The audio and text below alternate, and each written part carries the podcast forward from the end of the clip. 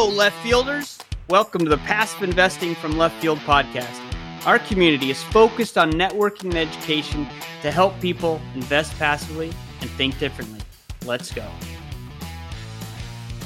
Investing passively is an interesting statement, especially in this space. Okay. I think I would never advise somebody to just invest into collecting anything if you're doing it just for financial reason.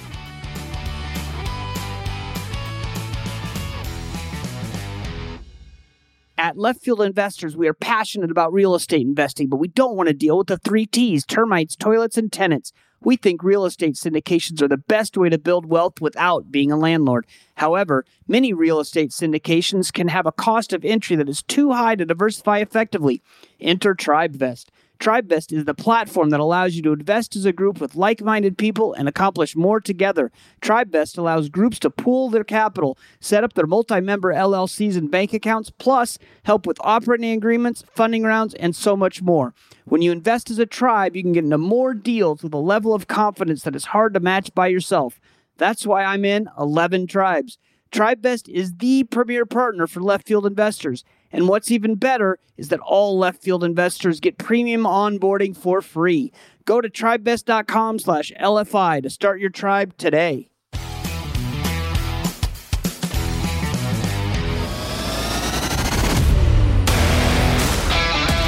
Are listening to the Passive Investing from Left Field podcast, powered by TribeVest. The mission of Left Field Investors is to build a community of like minded individuals interested in creating financial freedom through passively investing in real assets that generate real cash flow.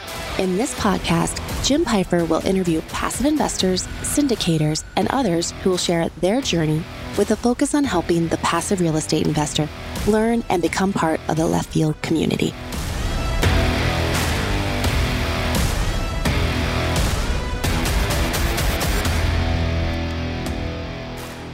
This is Jeremy Roll, and you're listening to the Passive Investing from Left Field podcast. I'm really excited today to have Rich Vinhais with us. He is the CEO of Wax. It's a company specializing in the collection and protection of rare items. The collectors community is a market that's quickly gaining steam as it's expected to be valued at over $500 billion by 2025. Today, Rich is going to give us the behind the scenes peek into how collectors can learn to leverage this growing market potential to personal advantage and also just talk generally about collecting because it's going to be very different than the normal passive investing from left field podcast. This isn't real estate, but this is could be a type of investing. So super excited. Rich, welcome to the passive investing from left field podcast. Appreciate it, Jim.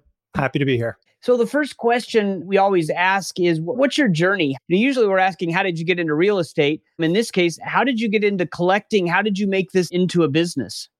I've been collecting a lot of random things ever since I was a child, but I'm primarily into collecting watches or timepieces. And that's something that goes back to my early years, especially high school. And for me, it's always been more of a way to differentiate or kind of stand out stylistically. I mean, there's only so much you could do as a man in terms of kind of flexing your individuality. And I always found that to be the case through the timepieces that you collect. And I think what's happened over the years, and especially over the past 10 years, just like any type of special interest you get into, as you get deeper into it, you start realizing how big of a rabbit hole it is. And then it just starts unlocking different levels of appreciation and, of course, different values with the types of collectibles you're, you're collecting. So, what are collectibles? I know you said watches. I know I have some Star Wars cards from the 70s in my basement. I have some marbles and I have some football cards and things like that. And I even have a beer can collection. So, I'm kind of a minor hoarder. My wife would love me to get rid of them, but I can't bear to throw them away. And I don't know how to sell them. So I have an idea that your collectibles are higher grade than uh, than what I collect. But can you just talk about the industry of collectibles generally and what people are collecting, how it works. Pretend like I have no idea what I'm talking about, which is true, and just explain the whole industry to me if you can. Of course. And look, first and foremost, before I get into collectibles, I think it's important to note I, I come from a management consulting background. I did that for about 15 years and it was in the financial services space before I kind of took a leap into a venture backed startup experience, which is in the collectible space, but also lends itself nicely to financial services and insurance because that's part and parcel of behind what we do. But collectibles in general, when you think about it, we're talking about physical objects that anybody could collect. So the things that you just referenced that are tangible assets that have the potential to appreciate over time. And usually there are things that could often be physically engage with. So, like trading cards or watches or handbags, even. Now, the traditional view of collectible categories have always been seen as like fine art, stamps, rare coins. That's kind of when you think of traditional collectible categories, those are kind of like the big three. But what's happened over recent years and really since the start of the pandemic when there was kind of a bit of a, a resurgence in interest in across a number of these collectible categories that lane of interest has expanded into things like collector cars, watches, whiskey, wine, sports memorabilia, ticket stubs, comic books, sneakers, and the like. And as you'd expect within each one of these collectible categories, there's like a whole level of special interest group behind them. There are car guys and gals that are kind of deeply entrenched in the collector car community that go to car events and different shows all over the world. Similarly with watches as well. Like I go to not as much as I used to, quite a few random meetups and I've met with people literally all over the world to just talk about the watches that they collect, that they have, that they appreciate. And very often it's one of those things where socioeconomic divisions are kind of cast aside. So you could have somebody that is there with a $250,000 watch and you could have that another person that they're engaging with that has a $250 watch but there's a level of connectivity and interest behind why they are interested in their respective pieces. And there's usually a story or a milestone or an inspiration or an achievement that's kind of tied to it. But what has happened over the years, Jim, is that these categories have just gained not only popularity, but a level of interest and value. And they're now being seen as legitimate alternative investment strategies. That's never been the case before. Because in years past, like when I would buy a watch, it was almost like buying a car off the lot. Like it just drops in value immediately. That's really no longer the case. You buy a watch now, if you're fortunate enough to get access to a rare piece, it's not uncommon for that watch to sometimes be worth two, three, four times the next day of purchasing it at retail of course, the rub is being able to get access and understanding what those pieces are. But what's happened is that there's been so much money that's been thrown into these collective industries. So people are investing in them because you get to invest in things that you actually enjoy and like. It's a little bit more interesting than investing in the, the stock market where you're just kind of looking at a ticker bouncing up and down. If you could hold on to a watch or a comic book or something that kind of strikes you, you could actually tangibly appreciate it and use it in many instances. And I think that's led to kind of a deeper level of engagement in the community. And that community has then propelled interest in the group. And it's just turned into a space that it's drawn a lot more capital into the space. So you see a lot more institutional capital being thrown into this space. That's why I see a lot of startups that are in these types of categories, but it's turned into a legitimate business all by itself. And I'll kind of reference a couple examples of collectible categories that have done really well in news. And just over the past couple years, ironically enough, ticket stubs. Ticket stubs, and I'm talking about literally at you go to a football game or a baseball game, you get the physical ticket stub. Because those ticket stubs are no longer as given out like they were in the past, they're usually digitally created now. So there's right. not a physical item that's handed to an individual as they're entering a facility. But in years past, like you go to Michael Jordan's last game, and if you have a ticket stub from his last game, well, guess what? There's a level of appreciation for those items. And back in February 2022, there was a ticket stub from Jackie Robinson's debut in 1947. It sold for $480,000. Collector car, it was a Mercedes Benz, a 1955 300 SLR that sold for 142 million. Spirits, that's also an extraordinarily popular space. A lot of our clients invest heavily in, into wines and spirits, where a 1975 single malt from Ardbeg Distillery, was about 440 bottles sold for about 16 million pounds. And the list goes on where you see these pops of interest and investment in these categories because of the scarcity and presumably the potential upside of these things over time. But as with any type of investment category, as you'd expect, as you start throwing more and more money into a collection that you're building, very often it needs to be protected. And that's where Wax comes into play. We've kind of carved out a niche for ourselves where we specialize in investing or protecting in collectibles. And we're backed by Chubb, which is one of the largest insurance, high net worth insurance carriers in the world. We provide the tech and the understanding of the collector mindset to make sure that we're kind of appraising them correctly and giving them the protection that they need. Okay. I want to get into the wax and the insurance part of it, but I have a bunch of questions. You talked about some of the different types of collectibles, sports tickets, concert tickets. As you said, those are going to become more rare because they don't have tickets anymore. Yeah, everything's digital. So if you're not a collector like me, I have a basement full of stuff that I've been accumulating my whole life because I don't throw stuff away. So how do people know, oh, this ticket is worth something and this ticket isn't? Or whatever you have, like people were collecting baseball cards as kids or different things. How do you know if you have something that's worthwhile? That's kind of part one. And then you talked about these communities. How do you find these communities? Is there a, eBay is always the place I thought you go, and at least when I was for a while, I was trying to buy some old tickets. Where do you go? What are these communities like? Yeah, I mean, two important questions, certainly. I hate to answer a question with a question, but seeing that you guys specialize in real estate, how do you know a piece of property is truly valued, what it's valued at? You get a sense of the comps in the space, you get a sense of what type of investments being made in a particular area. It's no different when you're talking about collectible categories. Some of them, they have a tendency to fluctuate with at certain periods of time during auction seasons, there tends to be a flurry of activity where people are trying to prop up values of these collectible categories. But at the end of the day, it comes down to scarcity of the item and how difficult it is to obtain. And the more difficult it is to obtain, generally speaking, there's somebody that wants it. And especially if it's something that they're genuinely passionate about. I know a variety of collectors out there that are obsessed with, like, for instance, all things Michael Jordan. And Sotheby's had an auction just a few weeks ago where they auctioned off one of MJ's game worn sneakers and it sold for like $2 million. A pair of sneakers, a pair of sneakers. But you have to put yourself in the shoes, literally and figuratively, of the individual that made the purchase. In their head, they're probably thinking, MJ's still alive, extremely rare item. I bet you in the next five to six years, I could sell that thing for two or three X what I'm purchasing it for right now.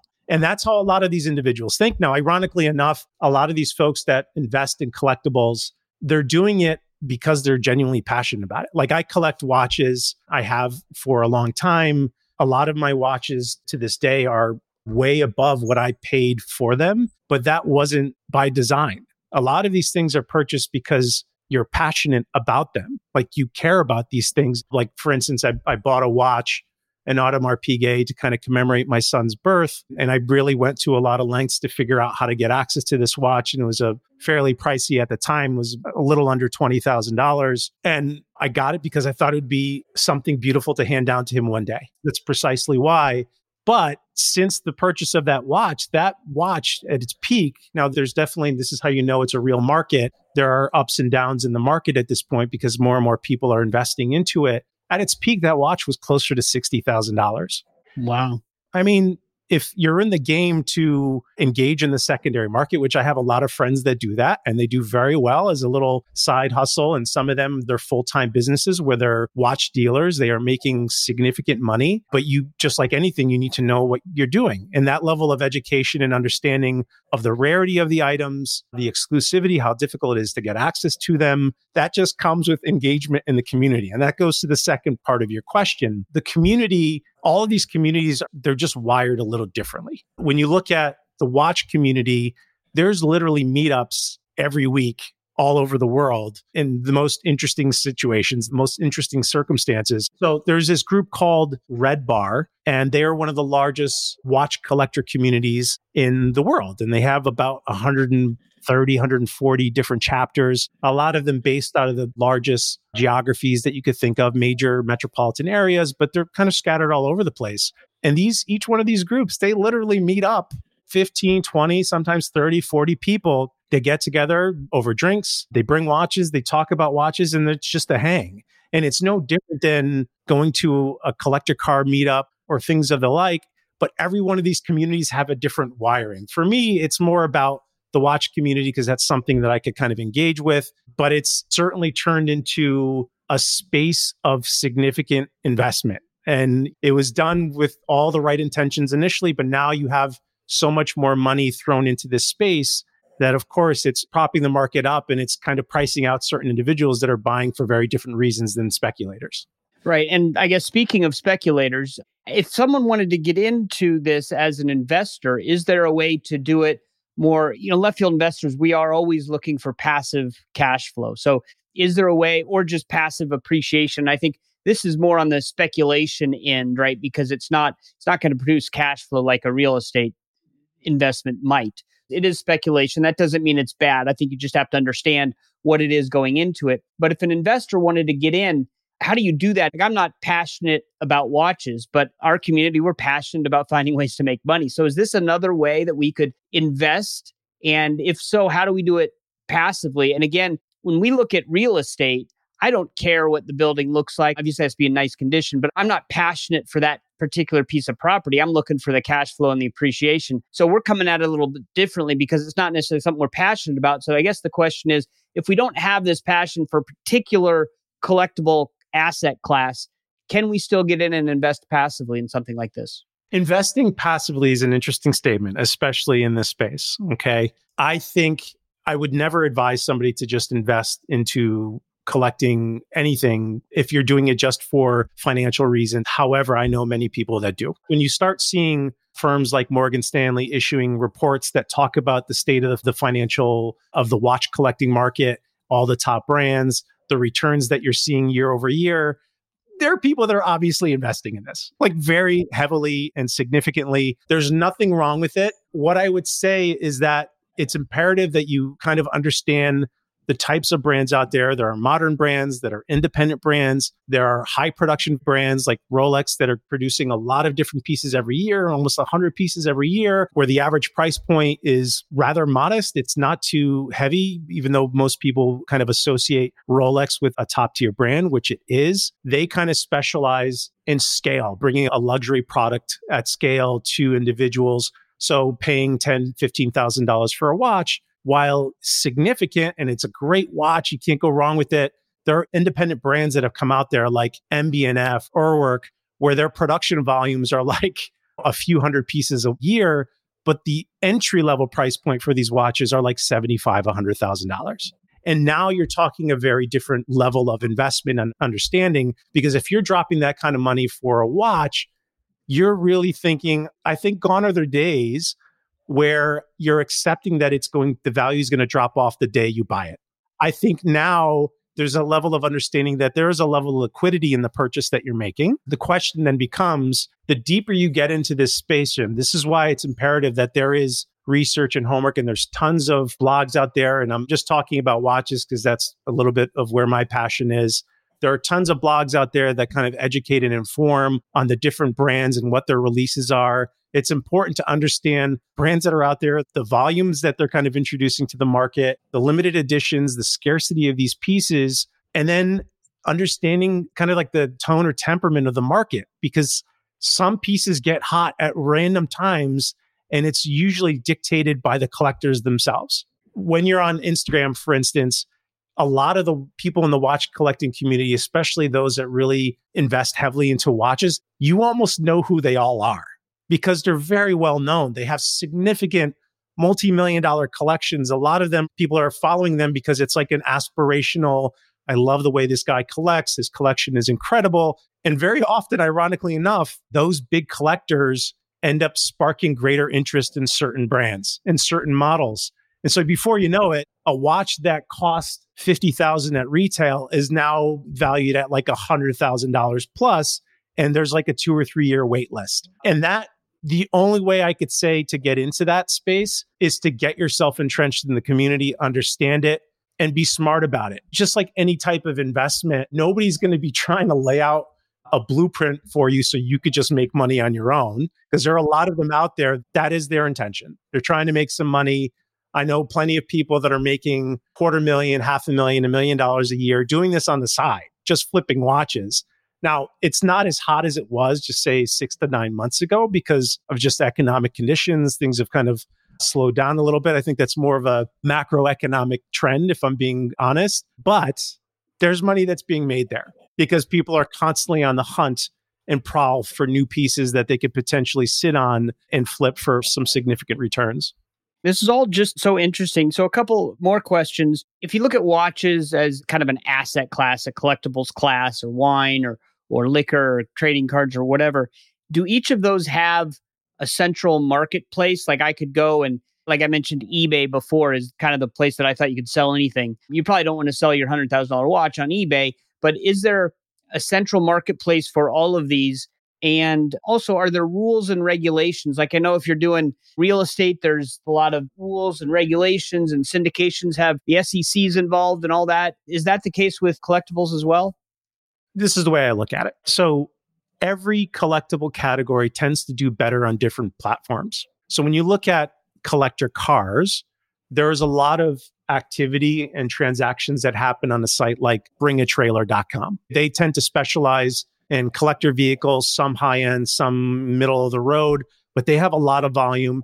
And then you start talking about real auction events for collector cars. That's where the big swinging investments for those multi million dollar vehicles that are looking to win best in class and things of that nature, right? Whereas watches, the market is somewhat fragmented. There's a platform called Chrono 24 where a lot of individuals go to this platform to kind of list their watches to and at scale, you could see the data and get a sense of what the market trends for, for different references are and how the value of these pieces are actually going. There's other sites out there like Get Bezel, which is a similar marketplace where you could buy watches on the secondary market.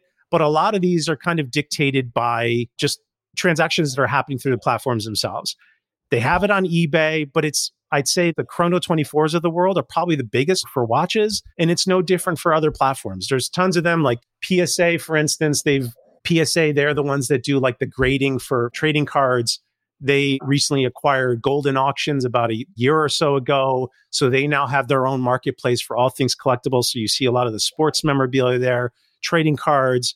So you kind of see a bit of a bifurcation of these different platforms. There's no one platform for all these categories there tends to be kind of a natural gravitation to where the communities are kind of engaging the most.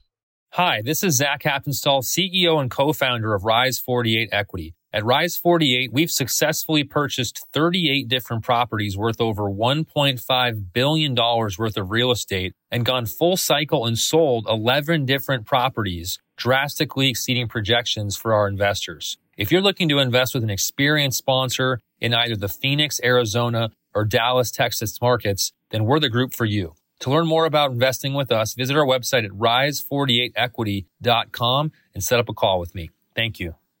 If you're listening to this podcast, then you're probably already thinking about ways to generate income passively and to reduce your tax burden. But did you know that you can retain more of your W 2 income by investing in oil and gas? As you might know, my income is generally passive, but if you're a high wage earner who still gets a large portion of your income from a W 2 job, this investment opportunity could help you hold on to more of your hard earned money, which means you have the chance to make more passive investments. Billy Keels and the team at First Generation Capital Partners are experienced with investing in this sector, and they have a free free download available for our listeners who want to learn more. To find out just how much you could save by investing in oil and gas, head to firstgencp.com slash LFI pay less tax and download your free guide.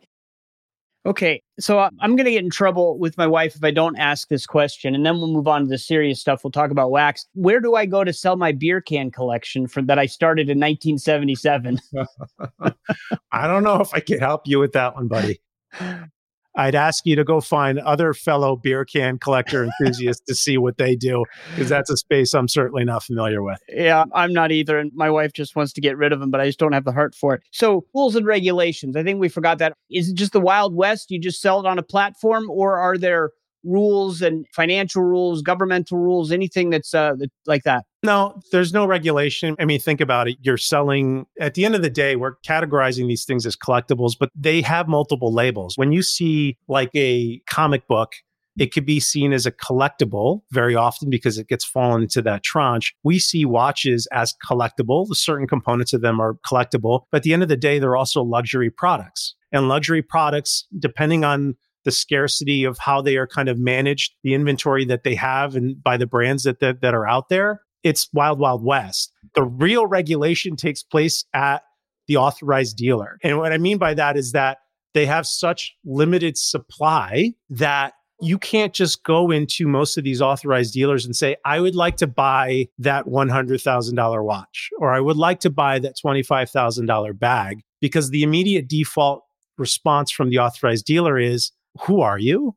Where is your buying history? And why would I give you access to this piece above people that have been buying from me and my brand for the past X number of years? So, this is how the scarcity of these products continue to kind of drive demand in the marketplace because for a lot of people that are high net worth or even Henry market individuals, high earners, not rich yet, these are individuals that want what they can't get. And it's just a nice little token of status for some of them. And some of them see it as investment, but some of them see it as status. But there's no regulation. It's getting access to these things at retail that's usually the hardest part because once it makes it to the secondary market, then you're at the whims of predatory flippers that are trying to make a buck.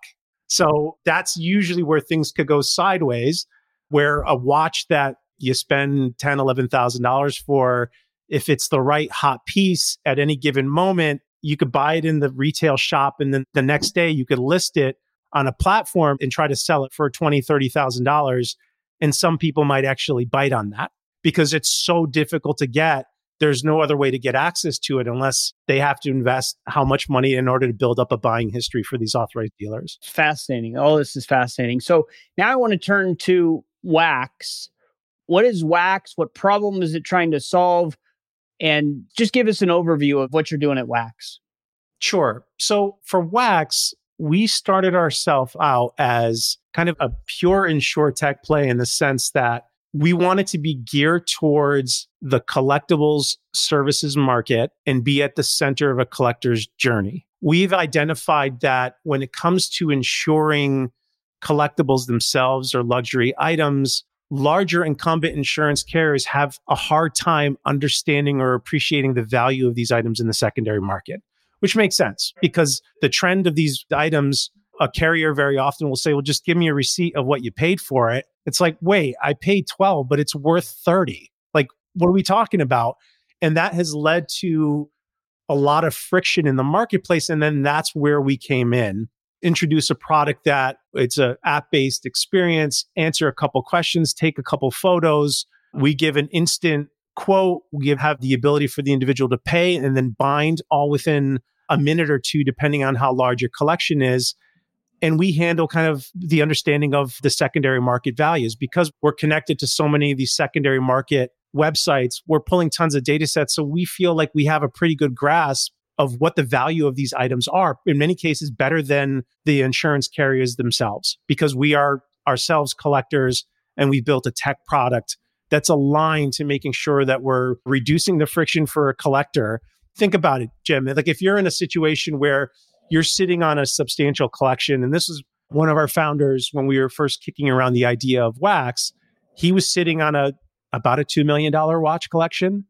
And he went to his homeowner's insurance and said, I want to insure my watches. And they basically laughed in his face and said, Okay, you're going to have to get all of them praised and send us appraisals. And he's like, Wait, so I'm going to take my uninsured collection down to 47th Street expose myself, put myself at risk for $2 million, come back to you, and then you may or may not insure it at that level. So that was kind of the impetus behind Wax coming in and offering a product that's really geared towards the collector's mindset and making sure that it's tech driven and really rapid to get a quote and bind.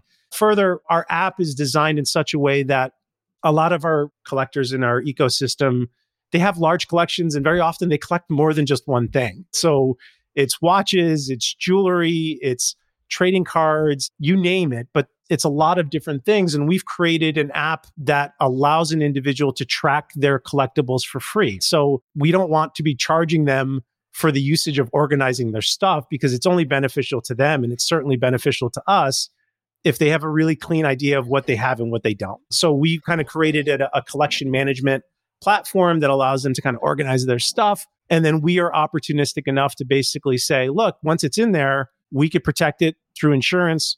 We also have a lending product that we kind of launched a few months ago as kind of a pilot program to kind of unlock liquidity and collections that they have, and also physical vaulting. In some cases, these individuals don't want to have all the boxes and papers at their homes for a variety of reasons.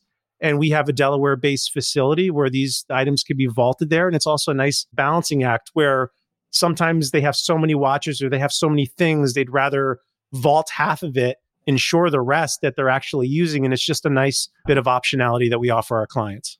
That's interesting. So, talk more about the collectible based loan. So, let's say I have million dollars worth of beer cans in my beer can collection, and I do the app and I fill it all out, and you tell me how much the insurance costs for my beer can collection. This might not be the best example, so maybe we'll switch it to watches.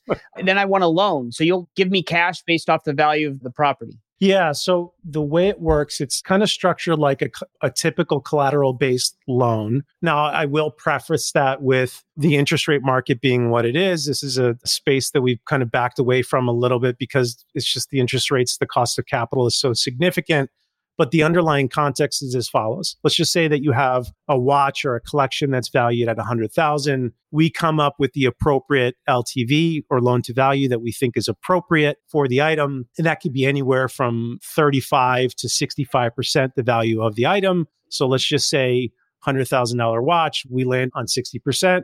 We give you a loan of 60,000 for the item. That item gets sent to our vaulting facility will be physically appraised. It will be analyzed to make sure it is what it's supposed to be. And if, if everything is kosher the cash is released the item is securely vaulted and then it's just a standard recurring payment to kind of pay off your loan. But it's one of those instances where if you're looking for cash you're sitting on several hundred thousand dollars in watches in your collection that's collecting dust. It's one of those things where you could put some money to work by unlocking some liquidity in the collection that you actually have yeah, that's really neat idea because that's one of the issues with with these assets is you might really be into watches and you don't necessarily want to sell them. You want to own them, but you also want to not have all your capital tied up. So giving a loan based on that, I think that's just a great idea. So I suppose it has to be whatever you're going to do for that loan has to be something that is enough value or there has to be a large market for it because I assume if they default you just sell the item or whatever. So it's got to be kind of the large or the frequently collected and tradable kind of item. So, can you talk a little bit about maybe what the top five collection asset classes are? I mean, you've mentioned watches and trading cards and things like that, but what are kind of the most popular ones just for our entertainment? I'll tell you a little bit about like if we look into our digital vault, like where our individuals are kind of tracking their stuff within our app we have about a half a billion dollars worth of stuff that's being organized in there, right? So this is where people use our app to organize their things. I'd say about half of that is maybe watches, but a good fraction of that is jewelry. Ironically enough, like this is many instances, jewelry is not considered collectible, but the reality is it's complementary to the service offering that we offer. So if we're protecting an individual's watch or their other collectibles, very often their significant other may have jewelry and we want to be able to act on that. So we have a lot of engagement rings and wedding bands that we actually protect. We have a nice fraction of trading cards, handbags, art, sports memorabilia, and then an other category, which is just it runs, I'm talking like vintage shotguns from like the 1600s or like the range, it's so vast that's why we kind of have it captured in an other category because it's a hodgepodge of, of different things. Well, that's good news because I'm sure I'll find someone to buy those beer cans uh, eventually. keep at it. Keep at it. yeah. So, anything else that we need to know about collectibles before we close up here? No, I mean, look, I appreciate you making the time. And I know that I'm not the typical guest that's not talking about real estate. So I hope I didn't bore your audience to tears. Uh, what I could say is that very often individuals that are opportunistic and are willing to put in the work to understand how a market works, whether it's collectibles or whatever else, there is an angle to make money. There always is, right? But it's the work that's required to put in because you have to understand and remember that there's a lot of people that have been in this space for a very long time. You might think you're about to make a quick one or two X on a particular investment, whether it be a watch or some other collectible, but the individual that's selling it might they might know something you don't. And that's the competitive advantage of just that knowledge and education. So I would not advise anybody to enter this aggressively or lightly. passion usually leads the way. But if you are looking to make a buck, there's certainly money to be made in this space. Yeah, and that's why this is interesting to our community. We are investors and it's typically real estate, but we talk about chasing the shiny object and and that's what this is. But it's not a passive thing. But if someone has an interest and is super passionate about watches or beer cans or trading cards or whatever, then this could be for them and it could be a way to make money. So that's why it's always interesting to have something different on the podcast. And so rather than uh, boring anybody, I think this is just fascinating. It's going to be very interesting and very different from our normal podcast. So it'll probably actually be a, a, relief to everybody to get something new. So the last question I always ask is what's a great podcast that you listen to? So the podcast that I've been obsessed with over the past few months, and it's primarily because I'm in the startup space, right? So I listen to the All In podcast. You've probably, this has probably been recommended in recent months because they've gotten so popular, but that panel is comprised of some top tier VCs, entrepreneurs, investors they have great chemistry, but it's also one of those things where they go deep in some very complicated investment categories that it helps you think and look at things in a slightly different way. Yeah, I have that one on my playlist as well. That's a good one. So thanks for that recommendation. And then finally, if listeners want to get in touch with you or learn more about Wax, what's the best way to do that? Well, you can check us out on Instagram. Wax Collect is a quick way to check us out. If you want to engage with me directly, Rich Vinhais, just hit me up on LinkedIn. Happy to answer any questions that you might have, but I genuinely appreciate the time, Jim. It's a great time. Yeah, excellent. This was fascinating. And um, I'll put all that in the show notes, including the LinkedIn connection there. So thank you, Rich, for being on the podcast. We really appreciate it. Of course. My pleasure. Recession resilient are two words that are heard often when discussing investing in mobile home parks and self storage. But what does that really mean?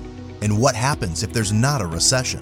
At Crystal View Capital, we are vertically integrated and have over 150 employees focusing on assuring our assets perform daily, regardless of market conditions. With over $85 million in distributions paid to investors since 2014, we focus on downside protection upside maximization, and all the hard work in between. If you are an accredited investor and would like to learn more about our current offerings, please visit crystalviewcapital.com or click the link in the show notes. Aspen Funds has been a consistent supporter of left field investors. You may have seen Bob Fraser on an LFI webinar or at our October meetup in the left field speaking on investable megatrends for the next decade. Whether you're an accredited investor interested in mortgage note funds with a 10 year track record or other macro driven alternative investments such as industrial, oil and gas, multifamily, or retail, the Aspen Funds team is keeping track of the economic trends and co invests on every deal right alongside you. Meanwhile, you get to do what you love and make every moment count. Download their free economic report today at aspenfunds.us slash LFI. Well, that was definitely different and uh, definitely not something that we normally talk about, but I thought it was interesting. There may be some of you out there that have fancy, expensive collectibles like watches, cars, or whiskey collections. I, I happen to have beer cans and Star Wars cards and Ohio State football ticket stubs. So if anyone's interested in that stuff, hit me up and I, I can sell you something. It's just an interesting thing. It's a different asset class. There are opportunities there, but I think through that conversation, what I learned is if you're not passionate about whatever it is, be it trading cards or watches like Rich is, then you're probably going to struggle. You're probably going to have a hard time. And it's the same. I compare everything to real estate. And if you don't know anything, then you need to hire somebody who does. And that's what we do when we hire asset managers to manage our investments for us. And it doesn't look like that's that's something that you can do really in this space. So what do you do? If you're passionate about whiskey, maybe you start collecting whiskey, but you got to start slow and you got to make sure that you're doing it in the right way, as Rich said, because otherwise there's going to be people that have been doing it for years and they're going to take advantage of you. But I did think it was really interesting that you could free up some of the liquidity on these things if you're collecting art or you have any of this. I mean, it's got to have significant value to be worth it. But similar to how we use our whole life insurance or our HELOC to go invest in ATMs or other syndications, if you have a sizable collection, you could do the same thing where you're using arbitrage. It's harder now these days with higher interest rates, but maybe it's possible. Probably it's possible. But what was really cool is that Rich found something that wasn't working, him and his team, that you go to your homeowner's insurance and you say, hey, I want to insure these watches, and they just have no idea how to handle it. And that's where a specialty company like Wax comes in. So I thought that was interesting. Interesting podcast, interesting topic. Hopefully, uh, you got something out of it. That's all we have for this time. We'll catch you next time in the left field.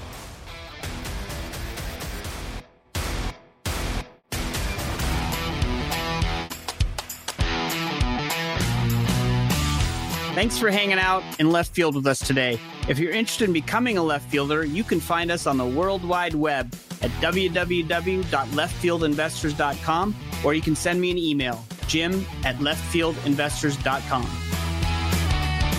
Thank you for listening to the Passive Investing from Left Field podcast. If you enjoy the show, please go to Apple Podcast or wherever you listen to podcasts and rate and review the show. This show is for entertainment purposes only. Nothing said on the show should be considered financial advice. Before making any decisions, consult a professional. This show is copyrighted by Passive Investing from Left Field and Left Field Investors. Written permissions must be granted before syndication or rebroadcasting.